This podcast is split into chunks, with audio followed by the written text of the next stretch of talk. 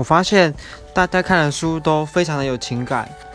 我没有看，我还最近啊，不是没有看了，我最近比较少看比较休闲的书，那我就来念一下我这本我手上的李淑明《债法总论》。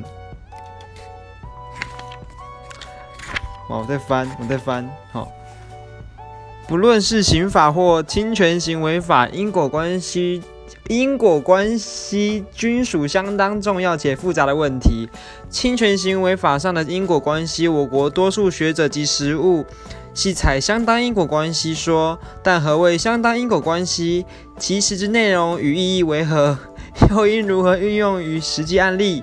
则因学者们以不同的方式诠释，再加上法院在运用因果关系理论时，又经常需考量社会政策、法规范、目的等等。哇，快没有时间了，好，就念到这边，拜拜。